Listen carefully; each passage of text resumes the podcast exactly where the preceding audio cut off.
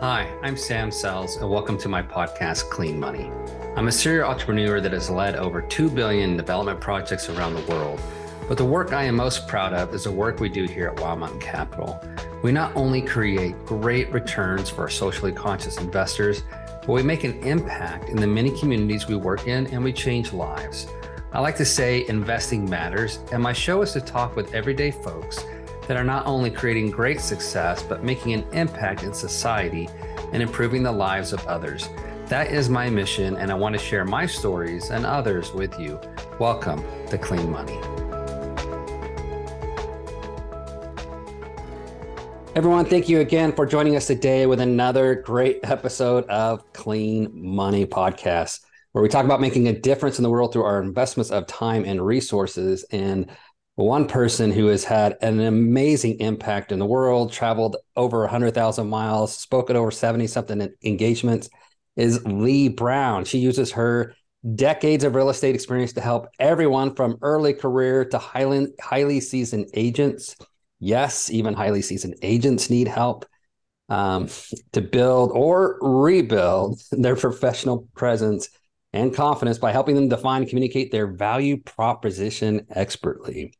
Her goal is that each real estate agent who is a realtor member becomes an impactful presence in their community and the process. And she knows today's agents and brokers face an unprecedented amount of pressure to stand out in a competitive market. That is so incredibly true. You also know that the security to build and maintain solid client relationships starts with just one step, saying hi, which you would think people would know, but even I forget that sometimes. I'm like, I don't want to say hi. And then you lose out on your opportunity, right? So she's a best-selling author of 3 powerful business books. Leigh excitedly shares her expertise with anyone looking for ways to ignite their passions and create their outcomes they want.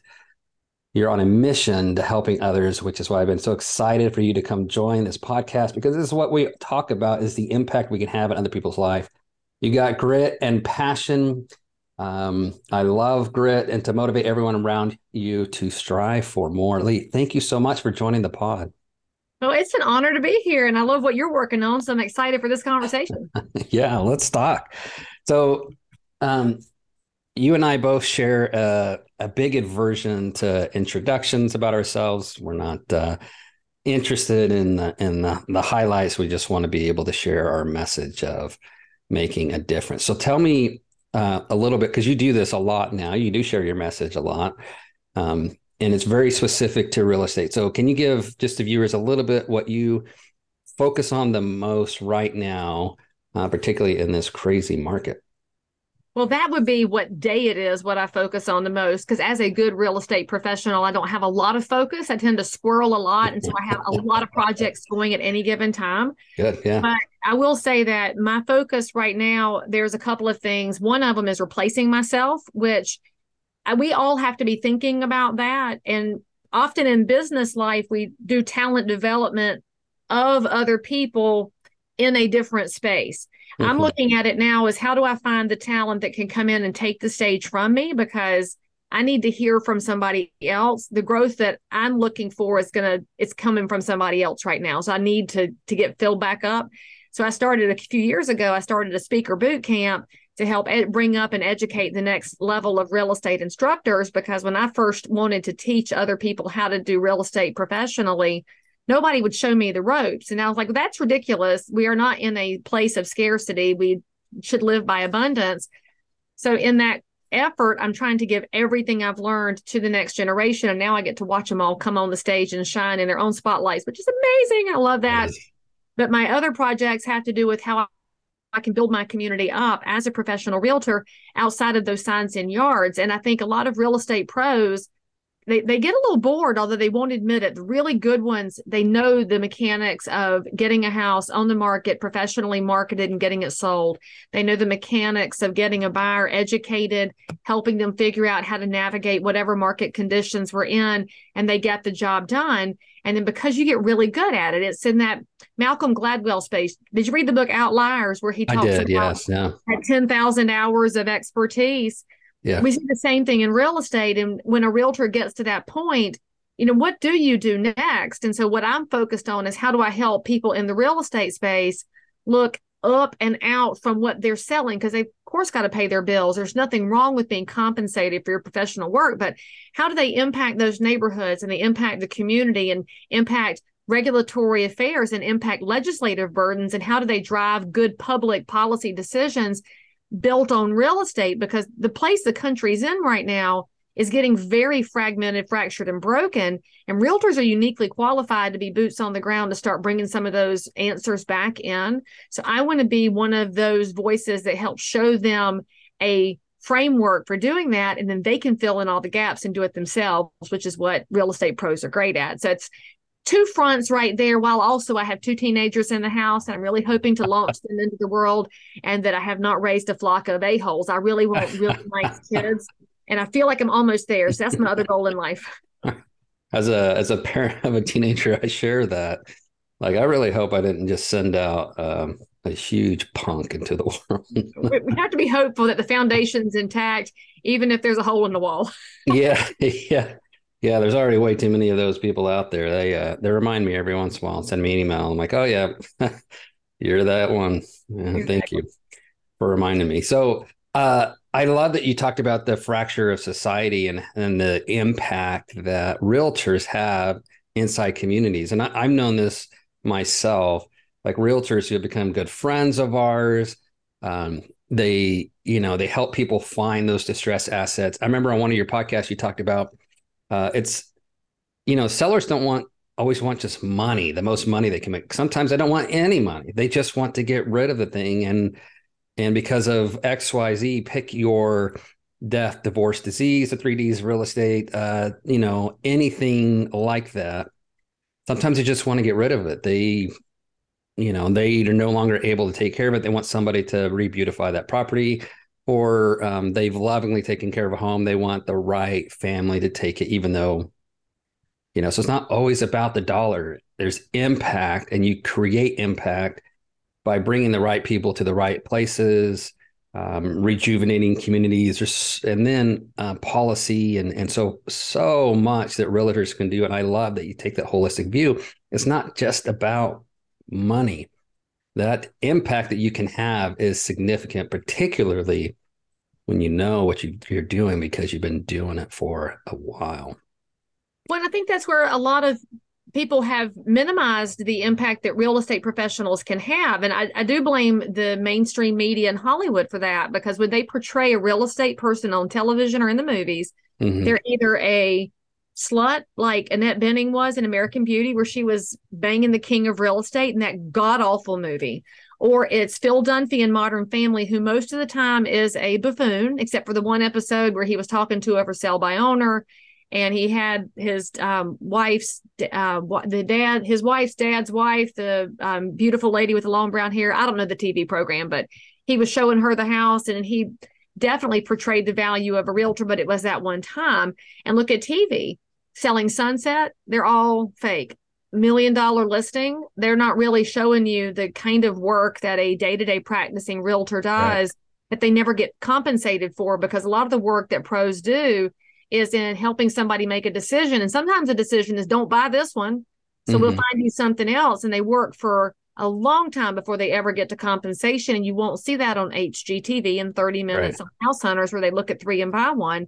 So there's definitely a misconception about what realtors are doing in their day-to-day practice. But then what they bring to the table is crazy, because they look at a house and they say, you know what?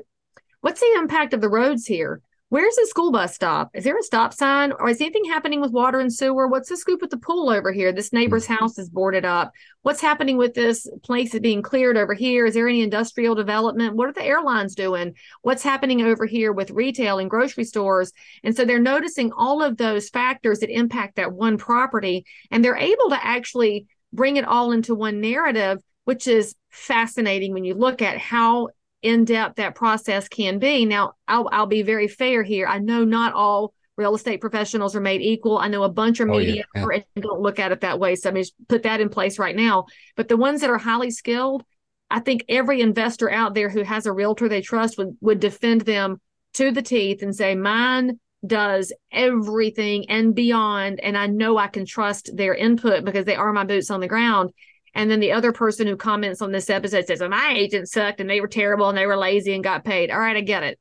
But the ones that are great, they hold all the keys. And in fact, we were having a conversation this morning in Charlotte. I'm in Concord, just outside of Charlotte.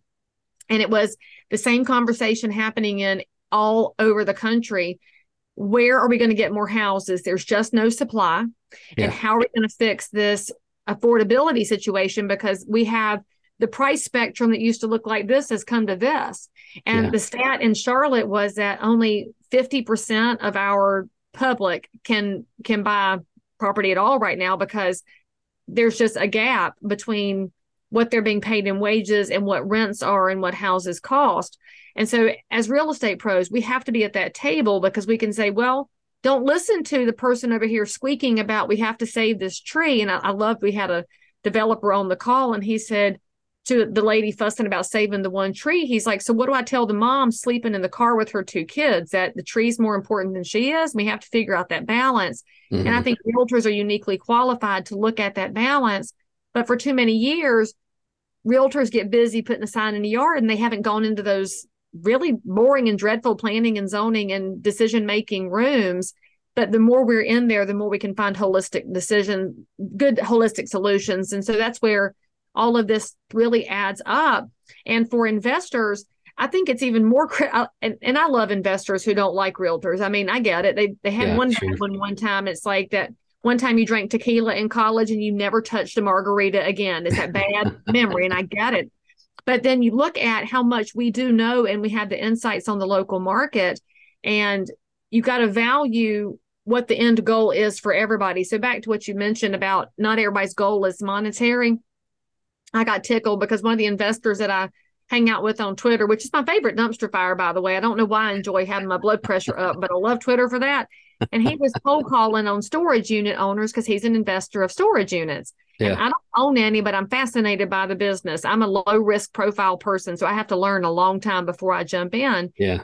He was cold calling, found this old lady who owned a bunch of properties. She lived in Oklahoma, and he called her, and she said, you can call me all you want, but I just sold everything to some city slicker who paid me too much, and now I'm on the beach in California. And this guy's response was good for her, which I love that he had the response of she got what she wanted. She's in her beach condo. It worked out for her. But then you look at the comment thread, which is a terrible idea, just life advice. Yeah, don't do that. Yeah.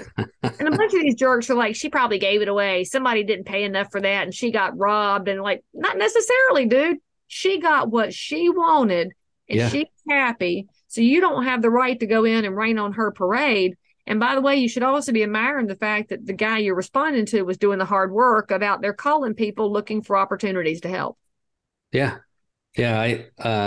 I've started posting a lot of stuff on social media, and just some of the comments are like, really? Like, We're cleaning this place up. You can see the difference that we've made in the residents' lives and everything else. And now you're calling me a Karen, right? Like, that's the same kid who wasn't picked for the dodgeball team. He's still mad all these years later is all I can figure. Yeah, that's all I can figure too. And, I've come to learn that there's really, really different types of investors and people who get used to being in the stock market. They come into real estate and they just expect, instantaneous gratification. They can look at a chart and see that it's up or down. They, and that's all in their entire investment world. All they see are the numbers going up or down. And they don't realize that those numbers represent a corporation and people and humans, and people are working hard and everything else. Like, I don't care about any of those people. I just want to know my number goes up or down. And if that's it, I don't want you to invest with me. I care about people. How much energy are they expending every day staring at the account, watching it fluctuate when they're not retiring today? You're not pulling your money out today. So stop staring at it. What else could you be doing with that time? Yeah. I mean, could you be in that planning and zoning meeting you don't want to be in, but you need to know the players so that a year from now, when you want to bring something interesting to the table, you've already started the relationships. Instead, they're not spending the time wisely, essentially investing for the future. They're sitting here staring at an account line that's not controllable. And it's not controllable. You said it. Corporations are people too, because not in the big picture of corporations should be allowed to do whatever they want to do because they're people. Right. But I mean, we do forget that when we celebrate a company having a low stock day, it's an opportunity for investors, but somebody got surplused. My husband works for AT&T, and they don't call it layoffs anymore. They call it surplusing, which is very Orwellian. But we know that when their numbers get wonky, that's the first thing that company does. So as an investor, you can see a buying opportunity, but I don't know that you always celebrate a buying opportunity like the recession, right? There were buying opportunities for real estate investors, but they represented lost houses to people who, frankly, I don't think were given enough education about the mortgage process, or they probably could have figured out how to hold on, but they got slammed into a house without the proper foundation. And then the investors made out on it, but I don't know that that's something we want to celebrate. Yeah, I like that comment. Yeah, go ahead. What did Brad Pitt say in The Big Short? Do you remember that? It was he only had it's probably the best explainer of the Great Recession and the tranches, but he made that comment when they were realizing it was going to happen, that that when they celebrate the market moving by X, it's this many people losing their house. It was probably the best Brad Pitt moment ever. For what it's worth. Yeah. I'm with you. So now, right now in the market, so residential real estate and commercial real estate are usually on similar tracks, right? Usually they go up together, they go down together sometimes. Right now, they're in opposite directions. Commercial real estate is in a dumpster fire that's floating down a river, and you can't put out, it's just a ginormous mess. And I'm seeing young syndicators, commercial real estate owners, and the top cream of the crop, Blackstones and others, losing. Yeah, cream of the crop. Okay, the biggest. No, that was Blackstone. That's Blackstone, State Street, and Vanguard. That's it's my devil horns. Yeah. If you're listening to this, you don't want to look up the YouTube video. So, I'm watching these companies walk away from properties. And I'm watching young syndicators do the same thing, and some very experienced syndicators, but they don't know how to save their property, or they got into it in the hype. They bought a Class A property. They syndicated it. They added all these costs and big fees, and now they can't save the deal because they didn't buy low. And when I made it through the 2008 crisis, we did so because we bought single-family homes at $50,000 a piece. And instead of selling them for $130,000, we sold them for $110,000, and we still made money. Or we turned them into rentals and held on to them and still made money, cash flow, every month. And here we are now in this crisis, and people are losing their minds and walking away because they don't know what they're doing, or they don't know how to save, and they're too embarrassed to go ask, like, what do I do? That's the key right there, is they're too embarrassed to ask. And I don't know where we got so sideways as humans that we don't have the resilience to say, all right, I need to bounce from this. I mean, whether you like him or hate him, President Trump went bankrupt twice.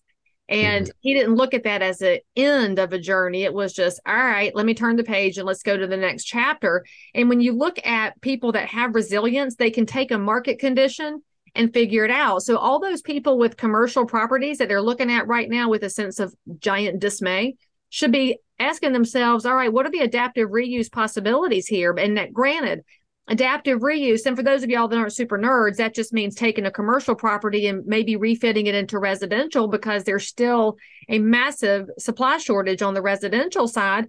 If I owned commercial buildings, I'd be the one in planning and zoning. Again, talking to the municipal officials about, what can we do for some conditional grants here so that we can make some opportunities for housing out of the commercial building? There's ways to make it work if you're willing to look at it. But if you panic over market conditions and walk away, you're A, not learning anything, and you're B, not supporting your community with a solution instead of leaving behind another empty building. There's always a way. The question is the person who's going to decide to find a creative solution and the person who says, screw it, I'll go do something else.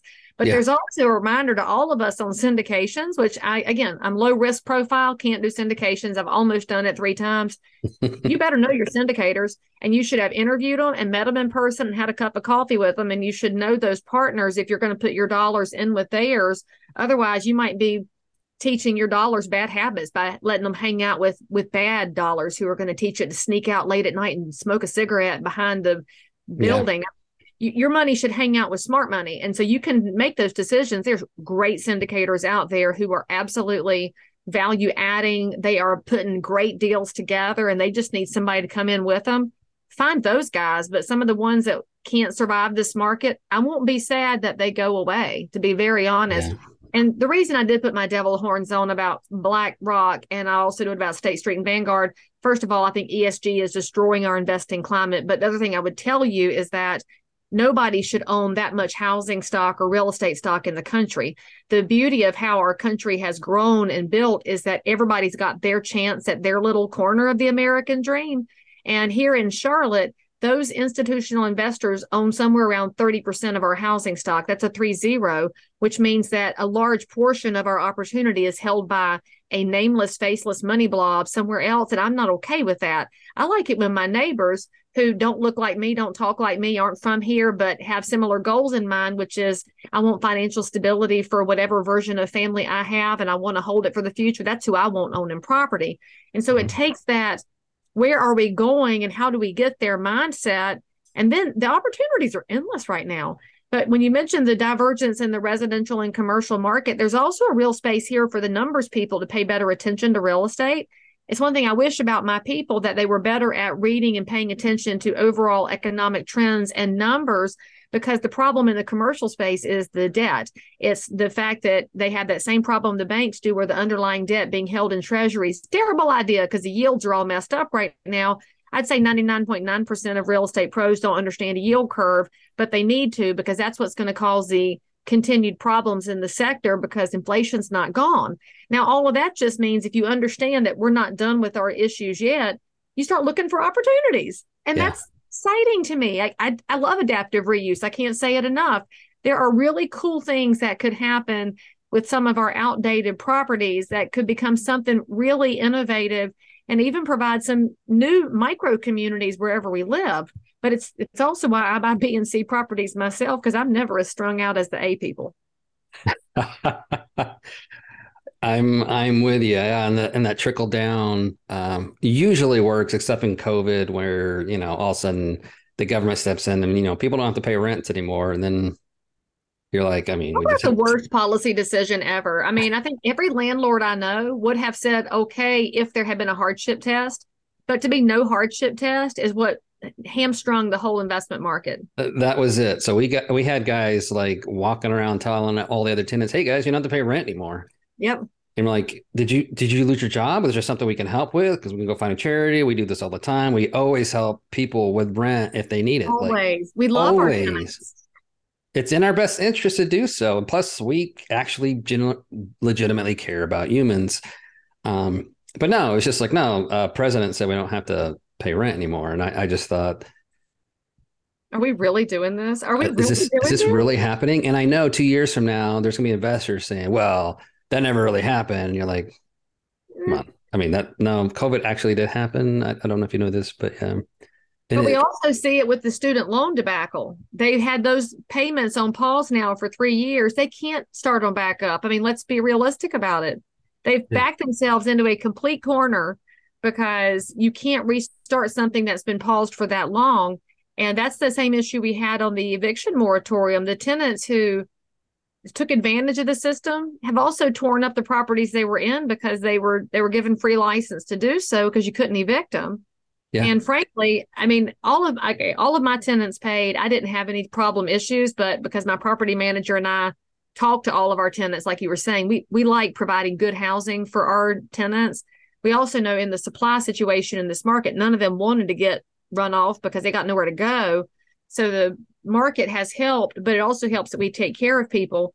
But you can't fix bad habits when you start them. And that's where you talk about really smart uses of your money. Your money should be educating everybody around it. So when you're a landlord, you educate your tenants, teach them how to be property owners one day. As a realtor, when I'm talking to a first-time buyer, I always refer to that first house as the first house in their empire, that I want them to think about buying properties on the regular so they can build up their own financial freedom. But I got to educate them on how everything works in the process. And it's a failure of our policymakers, and it's a failure of our education system that we're not building up, first of all, the pride of ownership and building up the desire for ownership. Mm-hmm. And then we give them the tools to get there, that we think about, you know, what does a credit score mean? Why do you save? Why do you live within your budget? Well, what is a budget? You know, why do you save? What's the bank account for? Wait a minute. What are stocks for? How do you retire? All we do is bring people up through a broken system, get them graduated, send them out into the world where their employer takes out some FICA and takes out some Social Security, takes out some 401k if they're lucky, so they can have maybe an account later that they aren't even aware of. I would like to see everybody who gets that paycheck know what all those line items mean. Yeah, to me, that's clean money, right? When you eat clean food, you know what the food is, and you feel better, right? You know what's going into your body. And when you spend your money, you should know what's happening. I think 401k is one of the biggest scams in American history. It's just like, okay, I'm going to go. Who's got the biggest one, Sam? Oh, would it be Vanguard? See? Right. Oh, yeah. All roads lead to my tinfoil hat. Yeah, I mean, you have no idea how many fees are coming out there. You have no idea where that money's going, you know, and it is frustrating because I do think most people are smarter than they give themselves credit for. They act like they're not able to learn the intricacies of the equities market. They are. They're capable of it. Their grandparents were farmers and knew how to invest in blue chip stocks. But we've now told the public that they should just trust a nameless third party. No, don't just trust a nameless third party. And if you want to start with a 401k, that's fine. But figure out what those funds are, figure out who's running those funds, and look at the fees. And then ask yourself, do I max this out to get the employer match? Answer is probably yes, because you don't want to leave money on the table. But then above and beyond that, what else can you be doing? And if you start paying attention to who's getting which ones of your dollars, you'll start to realize that this is why a lot of people diversify with real estate, because there is an opportunity there to see, feel, and touch what you're purchasing and provide a benefit to somebody else in the community when you purchase it. Because I will never not look at investment real estate as something less than an opportunity to help the community. And especially right now, go back to the affordability crisis going on. The people that offer the lowest market rent opportunities are mom and pop landlords. It is not your big hedge funds, your BlackRock, State Street, Vanguard. They want that A-class stuff because it's low maintenance and it's low headache. But the people who need housing are the lower end of the economic scale. And just because they're the lower end of the scale doesn't mean they shouldn't have a roof that doesn't leak and windows that don't work and heat and air that's not operable. So that's you, the viewer, the listener, you who are thinking about how to invest in real estate. When you buy that little inexpensive duplex and you make sure it's not a disgusting mess, you've provided two affordable housing opportunities to two neighbors who need somewhere to go. And so don't let anybody tell you that you're house hoarding, because some of the language around real estate investing is getting really, really nasty. You're not hoarding a house. You're giving somebody else an opportunity to get their start. And when you give them their start and they get moved in, a really good investor leaves a little note that says, if you want to talk about a pathway to owning, I'm open to that. And don't pressure anybody because not everybody wants it, but you should let people know there's a chance they could own something one day. And that's going to build them up. And when you build people up, they accomplish a lot more. And then we have this opportunity to get people back into that American spirit of creating solutions and entrepreneurism. And what's always been best about us is to go out and forge a new path. And our tenants should have that opportunity too, but they don't get there unless somebody's renting them a great place. That's right. Contrary to belief, your daddy doesn't have to own a bank for you to become successful. And that's what America is really all about, and I really, really appreciate your thoughts there. That's exactly what we do in my company is we focus on affordable housing, distressed places, 50% occupancy, 6% occupancy, and renovate and clean. And we put, just at one complex, well over 100 units back on the market. That's 100 homes. And it's naturally affordable. So we have, lower income people in there, and it's amazing. So ESG, like when I look at that, I'm thinking, okay, so this is just a title that people use. For us, governance is huge. You have to have good governance. But it's not so that I can put a tag on a wall and get an extra benefit. It's because I need to provide good governance to my residents. That's a different matter altogether. And but you look at the E part of that though too, Sam. Don't overlook that, because the property you bought is not going to be up to current environmental world-class LEED kind of standards. The older buildings just aren't, but they're not falling down. They're not worthless either. And so if you look at the guidelines of the ESG movement, it would say to tear that down and rebuild it with something that's got the right kind of insulation and plumbing and electrical and windows and roof. And that sounds great, but that takes the cost here, which means the housing's now out of reach for all those 100 families that you put in there. And so it's not to say that we don't take care of what we have, but I'm just going to suggest that the rules that are coming from the elites are not always what's best for the individual community, because that building, those 100 families, I mean, how fast did you have a wait list on it? Was it about the time y'all started the reno and people watched the reno happening? They started saying, let me know when it's ready. We had over 60 people on the waiting list nonstop for well over a year. And we kept filling units and people kept getting on the waiting list. It was incredible. This is Tulsa, Oklahoma. And, you know, I have all these institutions and they're like, oh, we don't like Tulsa. I'm like, that's your problem. I have 60 something people on my wait list. How many do you have on yours? Right. I mean, well, guess what? There's humans in Tulsa. Oh, yeah. I live somewhere. Ding, ding, ding. There's a reason why that economy's always been strong there. You know, it's not going anywhere. It's not declining. It's actually getting better because industries are starting to pay attention. Like I pay less taxes in Oklahoma. It's a lot less in salaries because, I mean, you can buy a 3,000 square foot mansion for $500,000.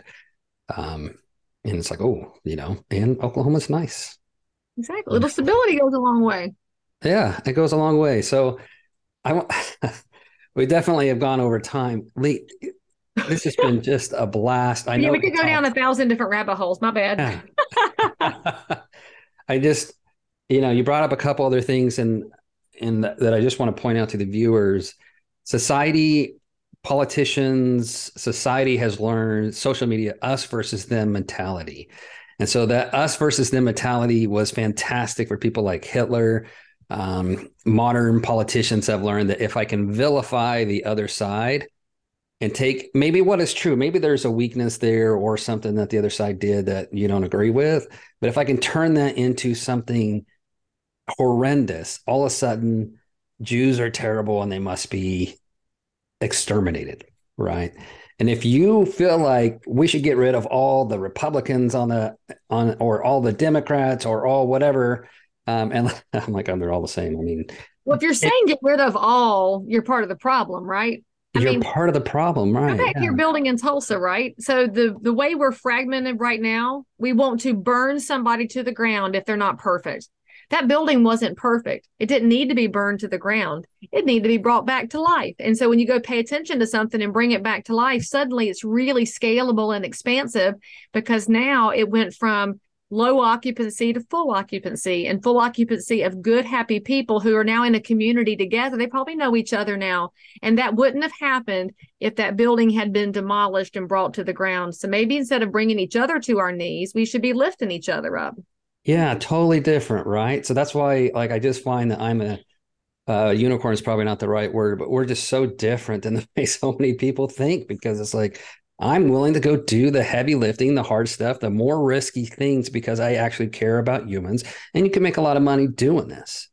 And then you can do things with your money. You have more freedom when you have money to play with. And it's not about laying in a bathtub like Scrooge McDuck, because a lot of people position investors that way who are doing value add projects. But if you don't make money on a project, then you can't go do something else for another project. And so it's a self-fulfilling prophecy that can feed more in your community. Just like if you have nothing, you can give nothing. But if you have something, you can give more. That's right. Abundance. You have to create. You have to receive talents. You have to be able to then go forth and share them. But a poor person handing another poor person a sandwich, very nice thing to do, but it's not repeatable. It's not sustainable. And, you know, somebody's still hungry. Real estate is repeatable and sustainable. Repeatable and sustainable. That's why I'm here, not stocks or any of those kind of things, because it's just gambling in my view. I know there's smarter ways to do it, but Thank you so much for joining the show today. I love your thoughts and your passion, because it is genuine. It is who you are. And for heaven's sakes, people, we need more like Leigh Brown and what you're doing and what you're trying, and seeing the big picture is not just about dollars. So if you could, Leigh, please tell our audience how they can find you and reach you. Well, I'm Leigh Brown on my website and on most social media. Sometimes Thomas is in the middle because that's my maiden name. And also there's a famous Australian rugby player named Leigh Brown. And so I couldn't get all my handles everywhere. It's very frustrating. But if a spammer or a spoofer messages you and offers to teach you about crypto, that's not me. If they ask you to pay in Bitcoin, that's not me. So just spoiler alert on that. But I'd Amazon gift cards. Yeah. And I'm not going to go run out and buy 5 gift cards real quick because I'm in a meeting. That wasn't me either. Yeah. I didn't renew your Norton antivirus. But I might give you a little Bible scripture. I might give you some insights on real estate. And that's what I try to do on my social channels. So I'm delighted to connect. And if you are interested in investing in the Charlotte market, I'd be remiss if I didn't tell you that I love investors. And so you can call anytime, ringy-dingy. Thank you so much. I love that. Authenticity is fantastic. Again, everyone, thank you for joining Clean Money, and tune in next time. Leigh, thank you so much. And we'll make sure your links are in the show notes. And I look forward to talking to you again. Same. You can come on my podcast sometime. We'll do a swap. Yeah, let's do that. I'm excited. All right. Thank you, everyone. If you enjoy the show, please, I would appreciate it if you would leave a 5-star review and tell us your thoughts about what Leigh has said and impact investing and real estate. We'll talk to you all soon. Goodbye for now. Thank you for tuning in to Clean Money, where we talk about sustainable investing that improves society. We are passionate about creating great investment returns to investors who want to use their money to make a positive social impact in the world. If you enjoyed the episode, we'd appreciate a 5-star review. And if you are interested in making your investing matter, please connect with us at wildmountaincapital.com, or you can find me, Samuel Sells, on LinkedIn, on Twitter at Sells_Samuel, on Instagram at CleanMoneySam, or on Facebook. And finally, make your investing matter.